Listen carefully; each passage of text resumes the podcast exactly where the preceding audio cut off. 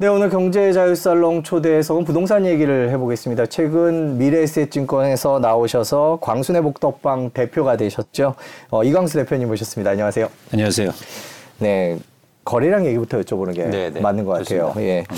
저희 그 토크 콘서트에 나오셔서도 말씀하셨고 네. 네, 전반적으로 4월, 5월 되면 거래량이 줄어들 거다라고 음. 말씀을 해주셨는데 아직까지는 거래량이 늘고는 있습니다. 물론 증가폭은 줄었지만요. 이 거래량 어떻게 봐 이거 그 해석이 너무 분분해서 이걸 어떻게 봐야 될지부터 좀 말씀해 주셨으면 좋겠어요. 일단 저는 4월에 거래량이 줄, 줄 것으로 예측을 했어요. 그런데 사실은 한 200건 정도 증가를 했죠. 200건 네. 좀더 증가했는데요. 어, 본질적으로 이런 추세를 이어가면 사실 시장의 회복을 이야기할 수도 있습니다. 그런데 그 내용을 좀 살펴볼 수가 볼 필요가 있다는 네. 거죠. 일단 거래량의 증가 그 폭이 좀 제한적이라고 일단 보고 있고요. 200건 정도 증가한 거는 사실은 뭐 크게 증가했다고 보기 과연 맞냐? 네. 뭐 이런 부분에 의문이 있고요. 두 번째는 뭐냐면 네. 아주 특이한 지점이 있는데 어, 이게 추세적으로 지역별로 보면 추세적으로 증가하는 게 아니라 지역별로 보면 그래서 감소한 지역은 증가하고 증가 뭐 예를 들어서 사, 뭐 4월에 3월에 증가한 지역은 4월에 좀 감소하고 이런 모습이 좀 보여요. 음. 그래서 지역별로 좀 양상이 다르다. 네. 전체적으로 같은 모습을 보이는 게 아니라 그런 차원에서는 뭐 올해랑 5월에 거래량 증가한 건 의미가 있지만 이게 어, 예를 들어서 그러니까 4월에 거래량 증가한 건 의미가 있지만 5월까지 이어지기에는 마찬가지로 좀 힘들지 않나. 음. 그래서 확실히 5월에는 절대량도 아마 좀 줄지 않을까 그렇게 예측은 하고 있습니다. 뭐 제가 봐도 거래량 증가 폭이나 이런 것들이 이제 꺾이고 음. 있는 분위기인데 그 말씀해주신 5월에는 절대량도 줄어들 것이다 이렇게 말씀을 해주셨는데 현장 얘기를 많이 들으시잖아요. 네. 실제로 그러면 지금 뭐 공인중개사분들이나 이런 분들한테 듣는 현장 분위기는 어떻습니까? 실제로 최근에 거래량이 증가하고 거, 가격이 좀 회복했잖아요. 네네. 그러다 보니까 현장에서는 호가가 오르고 있는 거예요. 그러니까. 집을, 예, 집을 갖고 있는 사람이 그러다 보니까 저희가 보는 지표들이 가격이 계속 뭐 플러스 됐다, 상승했다 이런 얘기들이 나오는 거죠. 그런데 가격이 그렇게 오르니까 호가가 오르니까 거래가 안 돼요. 음. 어, 실제로 그러니까 다시 가격이 오르니까 거래가 사고 싶은 사람 또는 이제 수요자가 감소하고 있는 거죠. 그런 차원에서는 이런 거래량 증가 추세가 이어지긴 힘들다고 저희가 판단하고 있습니다. 음, 그렇군요. 그 거래량이 5월달, 6월달, 7월달, 8월달 그러면 이제 계속 줄어들 거다 이렇게 보고 계신 건가요? 그렇습니다. 음. 어 그리고 어쩌면 그 과거에 천건 정도로 다시 돌아갈 가능성이 전 있어 보여요. 아, 천 건까지 떨어진다고요? 네, 네. 표 잠깐 다시 보여주시면 천 음. 건이면은 저희가 2023년 1월, 12월, 그러니까 정부 대책 나올 즈음 그 수준까지 다시 떨어질 수 있다는 그렇습니다. 말씀이시네요. 그렇습니다. 그렇게 판단하시는 근거가 궁금합니다. 그러니까 저희가 시장을 판단할 때 지금 현상을 만드는 원인에 대해서 좀 살펴봐야 되는데요. 제가 계속 강조하지만 강조하지만 최근에 시장 변화를 이끈 건 실수요자들이에요. 네. 실수요는 어떤 특성을 갖고 있냐면 가격이 떨어지면 수요가 증가합니다. 근데 가격이 다시 오르면 수요가 붙지 않거든요. 그래서 이제 거래량이 떨어지죠. 그런데 그러면 바로 가격을 낮춰야 되잖아요. 사실 네. 수요가 안 붙으면 네. 그렇지 않아요. 음. 그러니까 버티는 거죠. 그렇게 되면 거래량이 더 감소하게 되는 현상이 당분간 한 3, 4개월 동안 일어날 수 있겠죠. 음. 그래서 가격은 안 빠지는데 거래량은 다시 급감하는 현상이 나올 수 있습니다. 그러면 결론적으로 정리를 해보면 앞으로는 매수자의 생각과 매도자의 생각이 다른 시기가 온다는 얘기인가요? 그렇습니다. 그런 음. 격차가 크죠. 그러니까 최근에 가격 하락기를 보면 매수자와 매도자가 굉장히 생각이 달랐던 거예요. 그러니까 매도자는 가격을 비싸게 팔고 싶었고 네. 떨어뜨리고 싶지 않았는데 매수자는 높은 가격에 사기 싫었죠. 그래서 팽팽하게 그렇게 긴장 관계에 있다가 매도자가 못 버티고 가격을 낮춰서 파는 거예요. 네. 그러니까 매수자가 딱 샀죠. 네. 그러니까 다시 거래량이 증가하고 가격이 회복했죠. 근데 가격이 다시 오르니까 어떤 현상이 납니까? 일단 매수가 줄어요. 근데 매도자가 가격을 안 낮춘단 말이죠. 바로 매수자가 없다고 네. 버틸 거예요. 그럼 어떻게 됩니까? 다시 또 팽팽한 긴장 상태가 음. 이루어지죠. 네. 그러면서 거래량은 다시 크게 감소할 겁니다. 근데 이 긴장 상태의 균형을 또 누가 깨느냐? 다시 또 매도자가 깰 거예요. 못 버티고. 음. 그건 바로 이제 계속 얘기하겠지만 역전세 때문입니다. 음.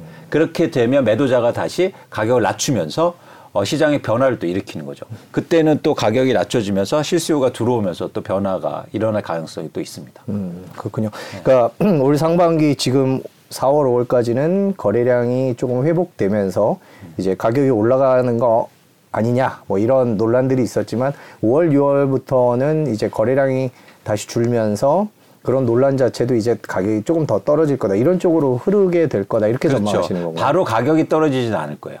아, 네. 네.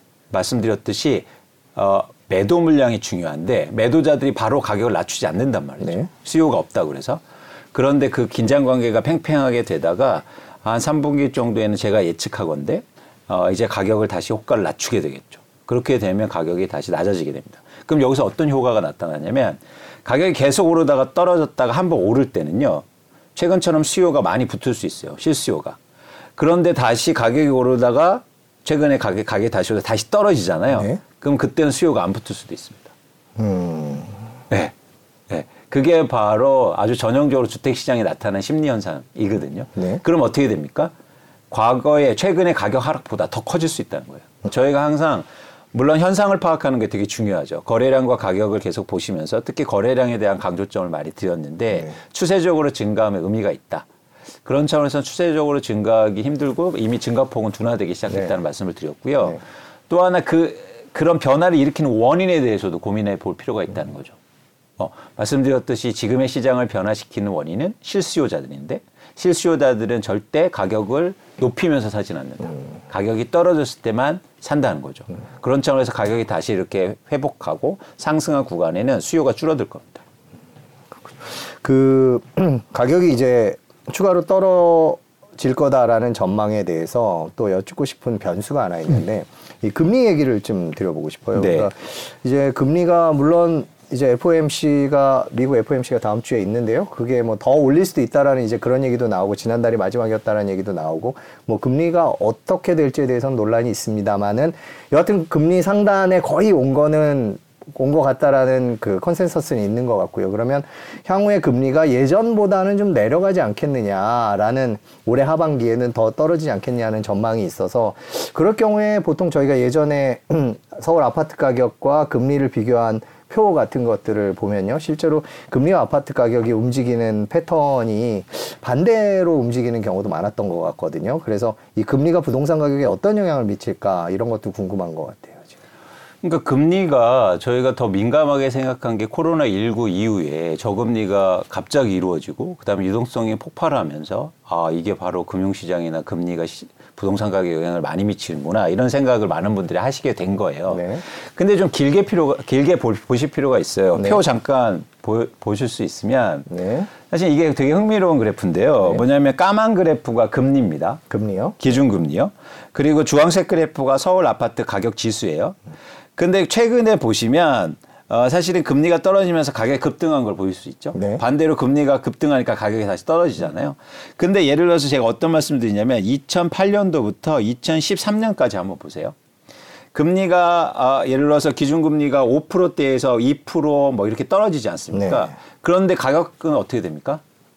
오르지 못해요. 네. 오히려 이때는 실거래 가격을 실제로 보면 떨어지는 구간이 나오거든요. 그래서 금리가 인하돼도 가격이 떨어질 수 있고 그 증거가 여기에 있어요. 네. 근데 왜 이런 현상이 나타나냐면 금리 인하가 시장에 영향을 미치기 위해서는 그 중간 단계가 필요합니다. 음. 그게 뭐냐면 금리 인하가 주택 수요 증가까지 이어진 다음에 주택 수요가 증가돼야 시장 가격이 오르는 거예요. 너무나 당연한 네. 거죠. 금리 인하가 바로 시장 가격 인상으로 가지 음, 않는단 음, 말이죠. 중간에 뭐냐면 주택 수요 증가를 일으켜야 음. 돼요. 그런데 지금 금리 인하가 경기 침체라든가 경기 우려, 불확실성 확대에 오히려 어, 이유가 거기에 있다면 금리가 단순히 인하된다고 해서 주택 수요가 증가할 가능성은 없다는 거죠. 그래서 이 연결고리를 보셔야 된다. 단순하게 인하가 된다고 해서 집값이 오르는 게 아니라 인하가 된 다음에 주택 수요가 증가해야 된다는 거죠. 음. 그런데 내가 회사도 잘리고 회사도 어렵고 장사도 안 되는데 아 금리 내렸으니까 집 사야지 이런 사람들이 어디 있습니까? 음. 그래서 경기 위축될 때 금리 인하되는 게 바로 부동산 가격 상승으로 이어지지 않았던 경험이 있었고 네. 앞으로도 음. 그럴 수 있다는 거예요. 음. 네. 그러니까 금리 변수는 좀 지켜봐야 되는 변수군요. 항상 뭐 A면 B다 이렇게 움직이는 게 아니라 그렇습니다. 거죠. 근데 저희가 너무 최근 경험만 갖고 일편 그러니까 단일하게 보는 거예요. 음. 단순하게 보는 네. 거예요. 자, 저희가 그러면 집값 전망을 위해서 거래량 짚어봤고 금리 짚어봤고요. 그리고 음, 이제부터는 아까 말씀하셨던 그 전세 시장 얘기를 좀 짚어보겠습니다. 전세에 대한 얘기를 하나하나 짚어보고서 역전세 얘기까지 할 텐데요. 먼저 그걸 좀 여쭤보고 싶어요. 항상 저희 프로그램에 나오면 전세값을 집값 전망할 때 중요한 요인으로 보시는데 또 처음 보시는 시청자분들을 위해서 전세값과 집값의 관계가 어떤 관계가 있는지 좀 간단하게 설명해 주시면 좋을 것 같아요. 그러니까 결국 집값이라는 게 수요와 공급이 만나서 가격을 결정하는데 우리나라 집값 결정하는 수요 중에서 중요한 수요가 투자 수요, 투기 수요. 예. 그런데 투자나 투기할 때 대부분 갭 투자를 한다는 거죠. 어, 2018년부터 2023년 1월까지 전국에 집을 산 사람 중에서 38%가 갭 투자를 한 사람들이에요. 아, 네.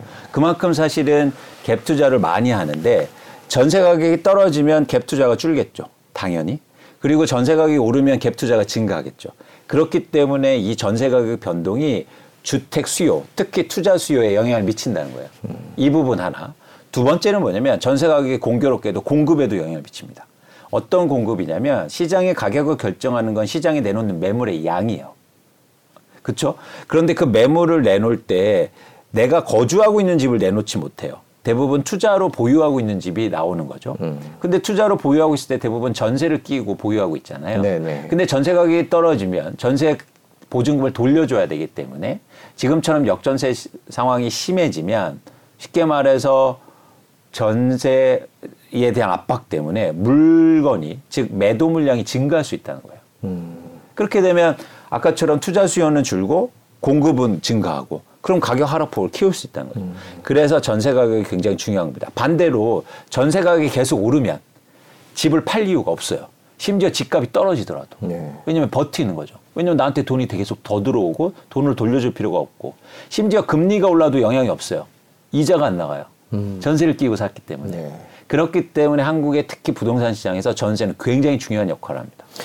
그렇다면 결국에 이제 저희가 집값을 전망하기 위해서는 전세가를 지금 봐야 되는데 지금 이 시점의 전세가는 지금 상황이 어떻습니까? 일단 그거부터 짚고 갈까요? 일단 전세 가격 하락폭이 굉장히 크고 뭐 가격은 상승하고 회복한다고 얘기하지만 전세 가격은 절대 가격으로 계속 빠지고 있고요. 네. 더 중요한 건 전세 가격은 월별이라든지 분기별은 의미가 없어요. 음. 전세 가격은 언제하고 비교하냐 되냐면 2년 전과 비교해야 됩니다. 2년 전이요? 네, 그렇죠. 그러니까 2년 전에 계약된 게 만기가 돌아오고 또 지금 계약을 새로 하더라도 그 전세금을 돌려줘야 되기 때문에 2년 전 전세 가격보다 지금 수준이 얼마인가가 되게 중요해요. 네. 근데 이, 이 수치를 보는 사람이 없어요. 음. 우리나라에. 네.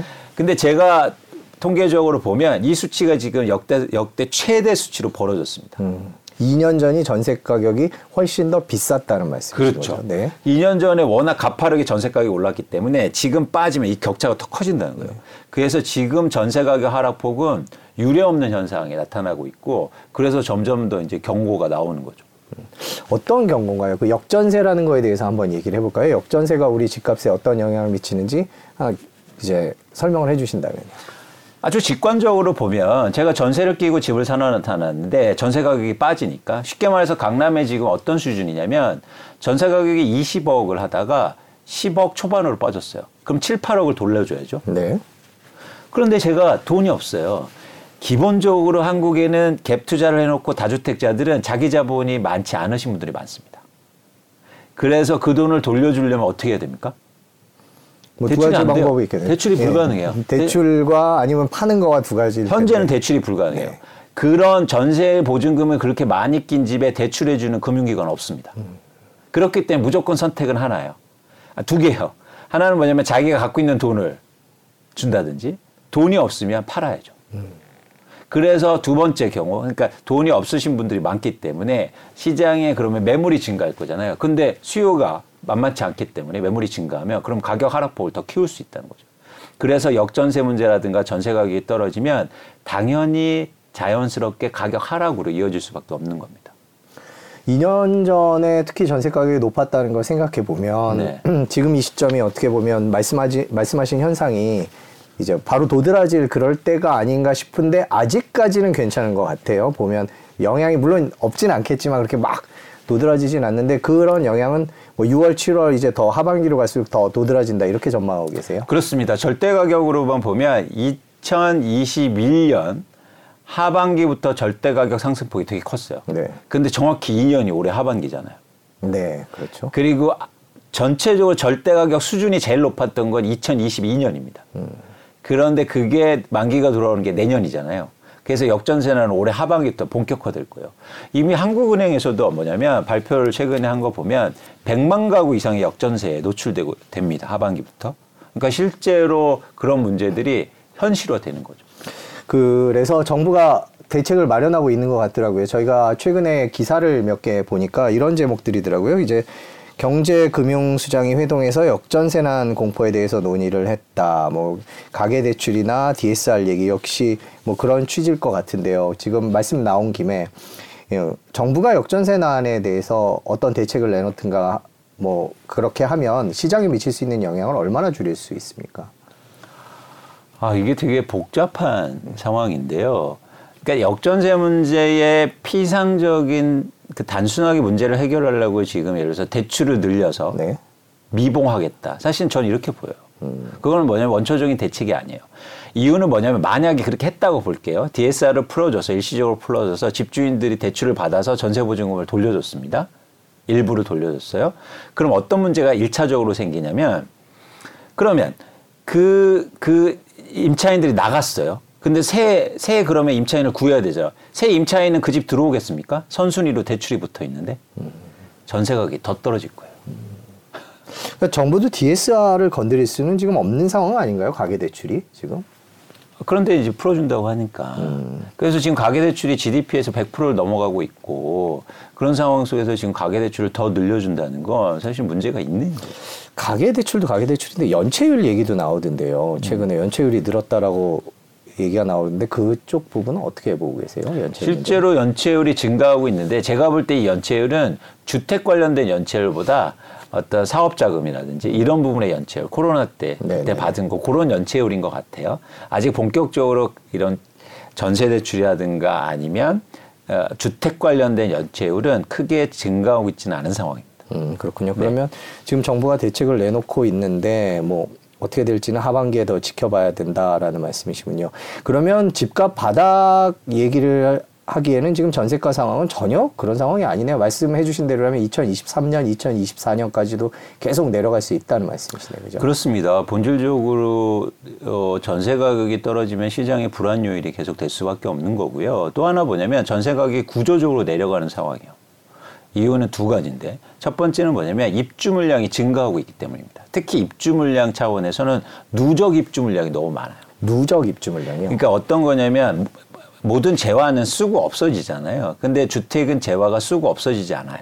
그래서 여러분들이 잘 보실 때 아, 누적적으로 입주 물량이 얼마나 되는가가 중요하거든요. 많은 분들이 나와서 이러죠. 뭐 2024년도에는 입주 물량이 줄어요. 그래서 이때부터는 좋아질 네. 거예요. 천만의 말씀.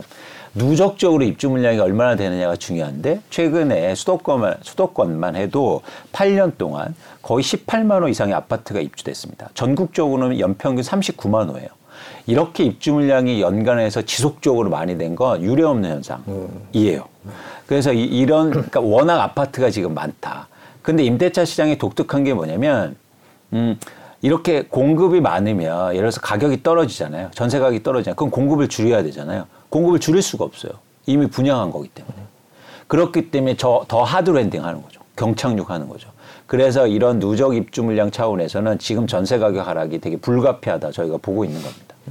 누적 입주 물량이 많은데 올해도 입주 물량이 많다 이렇게 말씀을 하시는 거니까 그러니까 물잔에 컵이 가득 찼는데 네. 차 있는 상황에서 조금씩 조금씩 부어도 넘치기 시작한다 뭐 이런 식으로 이해를 하면 되나요? 그렇죠. 너무 적절한 비유를 하셨는데 사실 그동안 컵이 차질 때는 괜찮아 보였어요. 네. 이제 다 차다 보니까 한 방울만 떨어져도 넘치는 거예요. 음. 그런 상황이 나타나고 있고 그런 현상이 전세 가격 하락에 예, 저희가 이제 체감할 수 있는 부분입니다. 저희가 지금 전세 가격을 바탕으로 해서 그 집값을 예상을 해보고 있는데요. 전세가율 얘기를 좀 해볼게요. 그 예전에 나오셔서 아무래도 이제 집값이 바닥이다라고 평, 판단을 하려면 전세가율이 좀 움직여야 된다 이렇게 얘기를 해주셨죠. 그러니까 집값이 10억에 어, 전세가 5억이면 이제 전세가율이 50%다 이렇게 계산을 하는데 저희가 한국 부동산원에서 서울 평균 매매 가격 대비 전세 가격 그러니까 전세가율을 표를 하나 구했는데요. 보면 서울 아파트 같은 경우에는 보니까 58%라고 나오더라고요. 실제보다는 저보다 좀 낮다는 판단들도 있는데 전세 가율 흐름은 어떻게 보세요? 매매 가격이 떨어지는 것보다 전세 가격 속도가 더 빠르면 음, 네, 비율이 네. 올라가죠. 네. 아니면 매매 가격이 오르면 전세 비율이 떨어지잖아요. 그렇죠. 네. 근데 지금은 어떤 현상이냐면 전세하고 매매 가격이 같이 떨어지는데 전세 가격이 더 가파르게 떨어지고 있다는 거예요. 근데 왜 우리가 저, 저희가 전세 매매 비율을 보냐면 이런 상황. 매매 가격보다 전세 가격이 더 떨어져서 전세 매매 비율이 떨어질 때는 집을 사기 좋은 시점이 아니라는 겁니다. 네. 네. 왜냐하면 이제 나중에 집값이 더 떨어질 수 있다는 거죠. 그런 차원에서는. 그래서 이런 변화를 읽을 때 전세 매매 비율이 의미가 있고 어쨌든 지금이 전세 매매 비율이 떨어지는 현상은 집값이 어, 쉽게 회복될 수 없다는 걸 반증하고 있다. 그렇게 저희가 보고 있습니다. 음, 최근에 원희룡 장관이 전세제도는 수명을 다했다는 취지의 얘기를 해서 화제가 됐었는데 개인적으로는 전세제도에 대해서는 어떻게 생각하십니까? 송 선생 그, 그 말 단어 자체가 사실은 전 틀렸다고 보는데요. 전세는 제도가 아니에요. 음. 현상이에요. 네. 그러니까 무슨 얘기냐면 자연 발생적으로 나온 거란 말이죠. 그래서 제도를 우리가 만들어냈으면 폐지하고 없앨 수 있죠. 그런데 시장에서 자연 발생적으로 나온 거기 때문에 절대 없애지 못합니다. 그래서 없애려고 할수록 부작용이 커질 거예요. 그래서 그런 제도가 잘 운영될 수 있도록 문제점이 뭐는가 보완하는 게 중요하지 그 제도를 너무 정치적 수사로 해서 없애겠다. 이건 사실은 현실적으로 불가능하고 예를 들어서 전세보증금이 지금 천조가 넘어가는데 그렇죠. 없애려면 누군가 돈을 대야 될 거 아닙니까? 그 돈을 누가 댑니까? 그러니까 현실적으로나 사실은 그런 배경 속에서도 전세가 한국에서 없어지기 굉장히 힘들다. 그렇게 판단합니다. 네, 저희가 집값 상황을 점검하기 위해서 거래량 봤고요, 금리 봤고요, 전세값 봤고 전세가율까지 봤습니다. 이거 말고 저희가 또 뭐 눈여겨봐야 될 그런 부동산 관련 지표들이 좀 있을까요? 음, 최근 이제 분양 시장이 되게 네. 중요한데요. 네. 미분양이 줄기 시작했어요. 사실은 이게 되게 중요한 지표이기도 해요. 왜냐하면 재고 아, 재, 재고 자산이 그러니까 재고 주택이 줄고 있다는 건 시장의 또 다른 회복 시그널이 될 수 있거든요. 네. 근데 여기서 유념해서 보실 필요가 있어요. 왜냐하면 전국적으로만 일단 보면 초기 분양률이 떨어지고 있어요. 초기 분양률이라는 건 분양한 다음에 3개월에서 6개월 사이에 분양률을 체크하는 건데 분양률이 떨어져요. 분양률은 떨어지는데 미분양은 왜 줄까요? 그러니까 지금 미분양이 감소하는 건 신규 분양이 잘 돼서가 아니라 신규 분양을 안 해서요. 음. 건설사들이 쉽게 말해서 쫄아서. 공급 자체가 줄고 있다. 그렇죠. 올해 1분기에 음. 예를 들어서 대원건설 중에서 계획된 물량 중에 거의 15%밖에 분양을 안 했습니다. 그러니까 분양을 아예 안 하니까 음. 분양률이 떨어져 시장이 안 좋아도 마치 미분양이 감소하는 것처럼 느껴져요. 그런데 앞으로 이제 분양이 다시 증가될 거예요. 더 이상 못 버티고 이제 못 내, 버티죠. 내놓을 못, 수밖에 못 없는 버티죠. 상황이 되겠죠. 대표적으로 부동산 PF라든가 네. 사실은 그거를 감내할 만한 수준을 넘어가고 있단 말이에요. 이제 막 나올 겁니다. 이제 실제로적으로 그런 분양이 증가할 가능성이 높고 그럼 다시 미분양이 증가할 가능성이 높고 왜냐하면 미, 분양률이 낮으니까 물론 서울은 서울은 분양권 전매를 풀어주면서 일시적으로 지금 초기 분양률이 굉장히 가파르게 상승했어요. 거의 분양이 잘 되고 있거든요. 그런데 어, 이런 게 사실 오래 갈 수는 없죠. 다시 모수가 커지기 시작하면 분양 세 대 수가 커지기 시작하면 그래서 이것도 한번 여러분들이 그러니까 이게 저희들가 보는 지표를 여러분들이 보실 때 단순하게 보시면 안 되는 거예요. 그 내면의 모습을 봐야죠. 미분양이 감소합니다. 아, 시장 바닥 찍었네가 아니고 그 이면에는 분양을 안 해서 감소하는 거예요. 음, 그렇군요. 그것도 보셨으면 좋겠고 두 번째는 뭐냐면 아까처럼 전세 가격 얘기할 때도 제가 누적 입주 물량을 얘기 드렸는데 어, 지금 올해 하반기 입주 물량 자체도 많아요. 음. 6월, 6월에만 해도 전국적으로 6만 가구 이상이 입주되고 수도권에만 2만 가구 이상이 입주되거든요. 그래서 지금 더 이런 상황 속에서 전세 가격 하락폭을 더 키울 겁니다. 근데 만기도 돌아와요. 근데 2년 전에 전세 가격은 높았어요. 이런 이런 영향을 여러분들이 잘 보셔야 돼요. 근데 흥미로운 지점은 한국이 이렇게 전세 가격이 크게 빠진 건 역사상 IMF 이후로 처음이에요. 음.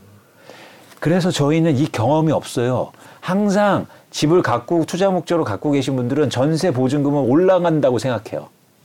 한 번도 돌려준 적이 별로 없단 말이에요. 네. 근데 이제 돌려줘야 된다고. 그래서 문제가 생긴 거예요. 왜냐하면 다 썼거든요. 그래서 이런 문제가 앞으로 어떻게 풀린 건지를 잘 보셔야 된다. 여러분들이 부동산을 투자로 보시건 내 집 마련을 목적하시는 어쨌든 가장 중요한 건 워낙 자산 규모가 크기 때문에 단위 금액이 크기 때문에 어, 방향성을 정해놓지 말고 불확실성에 대해서 항상 준비를 해야 됩니다. 어떤 일이 벌어질지 모른다. 근데 그런 불확실성 차원에서는 올해 하반기부터 더 불확성이 커질 수 있다는 거예요. 단순히 금리 인상 인하 문제가 아니라는 겁니다. 그래서 여러분들이 좀 더 엄밀하게 그리고 내밀하게 잘 보셨으면 좋겠다는 말씀을 드립니다. 그 방금 해주신 말씀 중에 역전세난 얘기를 좀 해주셨는데 우리나라가 이런 규모의 역전세난을 겪은 적이 한 번도 없었다는 말씀이신 거죠? IMF 때 있었는데요. 네. 그때는 좀 불가피한 측면이 있었고 오히려 뭐랄까 그때는 음, 뭐 다들 동의하는 부분이잖아요. 왜냐면 예를 들어서 어떻게 얘기 드릴까요? 그때는 어, 회색 콜프소 같은 느낌이었죠. 왜냐면 다 아는 아, 네. 아다 그렇게 될 거야. 우리 다 어렵잖아. 버텨보자. 이런 어떤 그 공감대가 있었잖아요. 나라 전체가 다 어려울 때였으니까요. 그렇죠. 지금은 어, 대비가 안 된 상황이고 음. 모두 다 어, 그게 그렇게 되는 거야? 이렇게 다들 음. 긴가민가 하는. 그렇죠. 네. 어, 약간 그런 차원에서는 더 이게 블랙스완 같은 느낌이거든요. 음. 그렇게 되면 더 충격이 클 수가 있다는 거예요. 음. 준비가 전혀 안 되시어요. 그렇군요. 확실히 그래서 역전세난을 더 자세히 들여다봐야 되겠군요. 아까 그 분양시장도 한번 지켜보면 좋다고 얘기를 해주셨는데 그 얼핏 생각난 게 있어 좀 여쭙고 싶은 게 최근에 방송이나 이제 신문들 보면 둔촌주공 얘기가 좀 나와요. 아니 분양권이 최근에 이제 전매 제한이 풀리면서 거래가 활발하니까 거기에서 이제는 마음이 뭐 급하거나 아니면 이런 분들이 이제 한두 건을 거래되는 건데 저희가 그걸 너무 크게 보실 필요는 없다. 그리고 또 한 가지 꼭 말씀드리고 싶은 네. 건 있어요. 그러니까 제가 아파트를 내 집 마련하는데 다섯 채 정도를 보는데 송 기자님 한번 생각해 보세요. 다섯 채를 보는데 그 중에서 오른 걸 사야 됩니까? 빠진 걸 사야 됩니까? 빠진 거죠. 그런데 이상하게요. 우리나라는 오른 것만 관심 있어요. 음. 근데 그건 아무 우리한테 도움이 안 돼요. 네. 여러분들이 내 집 마련하실 때는 지금 같은 상황에는 빠진 걸 관심 있게 보셔야 됩니다. 근데 지금 빠진 게 너무 많단 말이에요. 음. 근데 언론에서나 아니면 대부분 관심인데 야 그만큼 올랐대. 그건 아, 관심 안 가셔도 돼요. 네. 자 지금까지는 이제 전세가까지 살펴봤고요. 이제부터는 내 집 마련을 생각하시는 분들을 위해서 하반기 집값 전망을 좀 해보겠습니다. 하반기 부동산 시장 어떻게 전망하십니까? 어.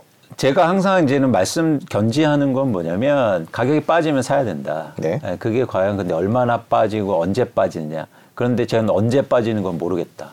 근데 얼마큼 빠지는 거는 사실은 어, 두 가지 차원이 되게 중요한데요.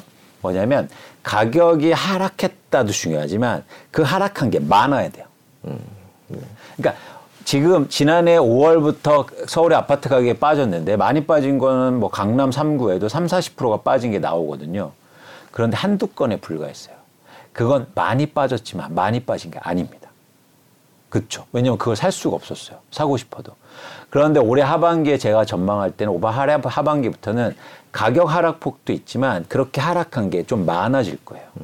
점점 더 많아지는 거죠. 이미 그래서 매물의 양이 증가하고 있거든요. 그렇게 되면 오히려 내 집 마련하기가 좀 더 수월해질 수 있겠다라는 생각이고 그런 시점에서는 다시 거래량이나 이런 지표들도 잘 보시고 거래량이 언제 증가하는데 회복하는데 언제가 좋으냐면 가격은 안 오르는데 거래량이 증가할 때가 와요. 그게 바로 매물이 많다는 얘기예요. 네. 이해하셨죠? 네. 근데 지금처럼 거래가 그런 하락한 물건이 많지 않으면 바로 거래가 되면 바로 오르잖아요, 거래가. 그런데 그렇게 빠진 게 시장에 많으면 한두 건에 거래된다고 해서 가격이 오르지 않습니다. 그런데 거래량은 붙잖아요. 이런 시점이 어, 오지 않을까? 그게 올해 하반기에는 좀 빠르고, 오늘 하반기에는 역전세라부터 시작할 테니까 내년도를 좀 관심 있게 저희가 보고 있습니다. 그래서 아직 급한 건 아닌데 준비는 해야죠. 음. 네. 아까 말씀해 주신 대로 역전세난과 관련돼서 내 2024년 상반기 뭐 2024년 하반기에까지 영향을 미친다고 하면 저희가 막 이렇게 급하게 이제 바닥이니까 빨리 잡아야 돼 뭐 이럴 수 있는 상황은 아닌 거죠. 그죠? 그렇죠. 또 하나 뭐냐면 그렇게 하, 하서, 할 수도 없었다는 거예요. 음. 그걸 잡을 수가 없었어요. 음. 한두 건이어서. 그냥 저희가 어, 신문에만 본 거지 언론에만 본 거지 그걸 저희가 직접 사야겠다라고 해서 그 물건은 벌써 없어지 없어졌거든요. 근데 이제 그런 물건들이 많아지는 상황이 온다는 거죠.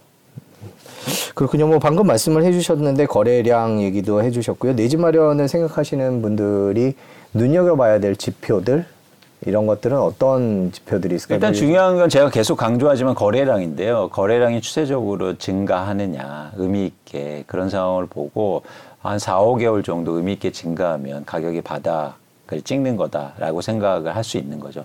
그런데 최근에 한 4개월 증가했는데 왔다 갔다 하는 거잖아요. 음, 근데 지금은 아직까지 아직 아니다. 아니다. 네. 이건 추세적으로 물론 5월에 갑자기 4천 호가 찍히면 제가 바닥을 인정할 수도 있습니다. 아, 5월 달에 갑자기 훅 늘어나면. 네, 그럼 그, 한, 한 4개월, 5개월이 증가하는 거니까. 4천 정도 되면 그 서울 아파트 거래량 장기 평균이 한 5천 정도 되니까 네. 거기에 필적하는 수준이 온다. 그러면은 입장을 바꾸실 수도 있다는 그렇죠. 그러니까 네. 절대 규모가 절대 규모도 중요하지만 그렇게 계속 거기 그 거기까지 올라가고 있는 상황. 흐름. 흐름. 그렇죠. 네. 추세적인 변화. 네. 이런 것들이 이어지면 사실 그럴 수 있는데 오늘 보니까 어, 불가능할 것 같아요. 네. 제가 보니까 음. 아, 그런 상황 속에서는 그렇게 이어지기 좀 힘들 것 같고 어쨌든 근데 네.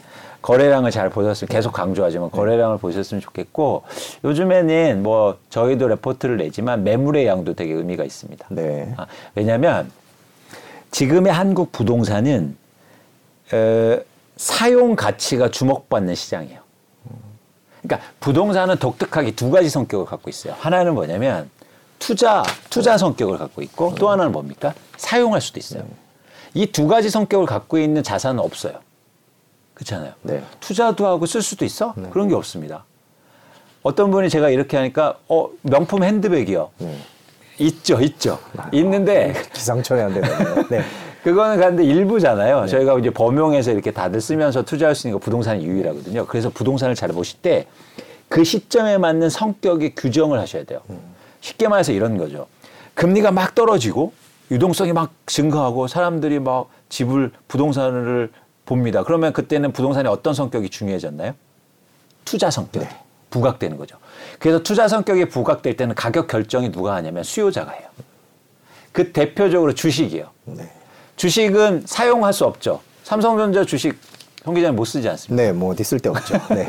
그렇기 때문에 주식, 주, 주식 시장은 무조건 수요자가 가격을 결정해요. 공급자가 결정하려고 하면 그거는 주가 조작입니다. 네. 최근에 그런 사건처럼. 그래서 주식 시장은 투자화돼 있는 시장에서는 가격 결정자가 수요자예요. 근데 사용하는 재화 시장에서는 가격 결정을 누가 합니까? 아니 마트에 파는 사람이 그렇죠. 네. 마트에 가면 네. 파는 사람이 가격 결정하죠. 네. 그래서 지금처럼 실사용자가 시장에 있고 이런 상황에서는 가격 결정자가 누구다? 파는, 파는 사람. 음. 공급자라는 거예요. 그래서 매물의 양이 중요한 거예요. 음. 지금은. 그래서 매물의 양이 증가하거나 지금 파는 사람들이 어떤 마음을 갖고 있지? 쫄린가 안 쫄린가? 음. 마음이 편한가 안 편한가? 음. 이런 걸 보실 필요가 있어요. 음. 그 지표가 대표적으로 매물의 양이 나타나요. 음. 최근에 서울의 아파트 매물의 양이 증가하고 있습니다. 그 얘기는 뭐냐면 뭔가 마음이 급하다는 거예요. 그러면 그러면 매도하는 사람이 가격을 결정하니까 그 지표를 관심 있게 보셔야 되죠. 그래서 지금은 매도 물량을 보셔야 된다. 반대로 부동산에서 투자 목적이 부각될 때는 뭘 봐야 되냐면 수요자들이 음. 어떻게 움직여. 그래서 대출일도 보고 뭐 이런 것도 보는 겁니다. 근데 지금은 매도 물량이 중요해요. 음. 그렇군요. 자, 일단 거래량과 매물의 네. 양을 지켜보면서 올 하반기를 맞아야 되겠습니다. 지금 뭐 부동산 시장이 잠잠한 것 같은데 기사, 엇갈린 기사들이 너무 많이 나오니까 다들 이렇게 좀 혼란스러워 하시는 것 같아요. 자주 나오셔서 부동산 시장 좀 짚어 주시면 고맙겠습니다. 오늘 긴 시간 감사합니다. 고맙습니다.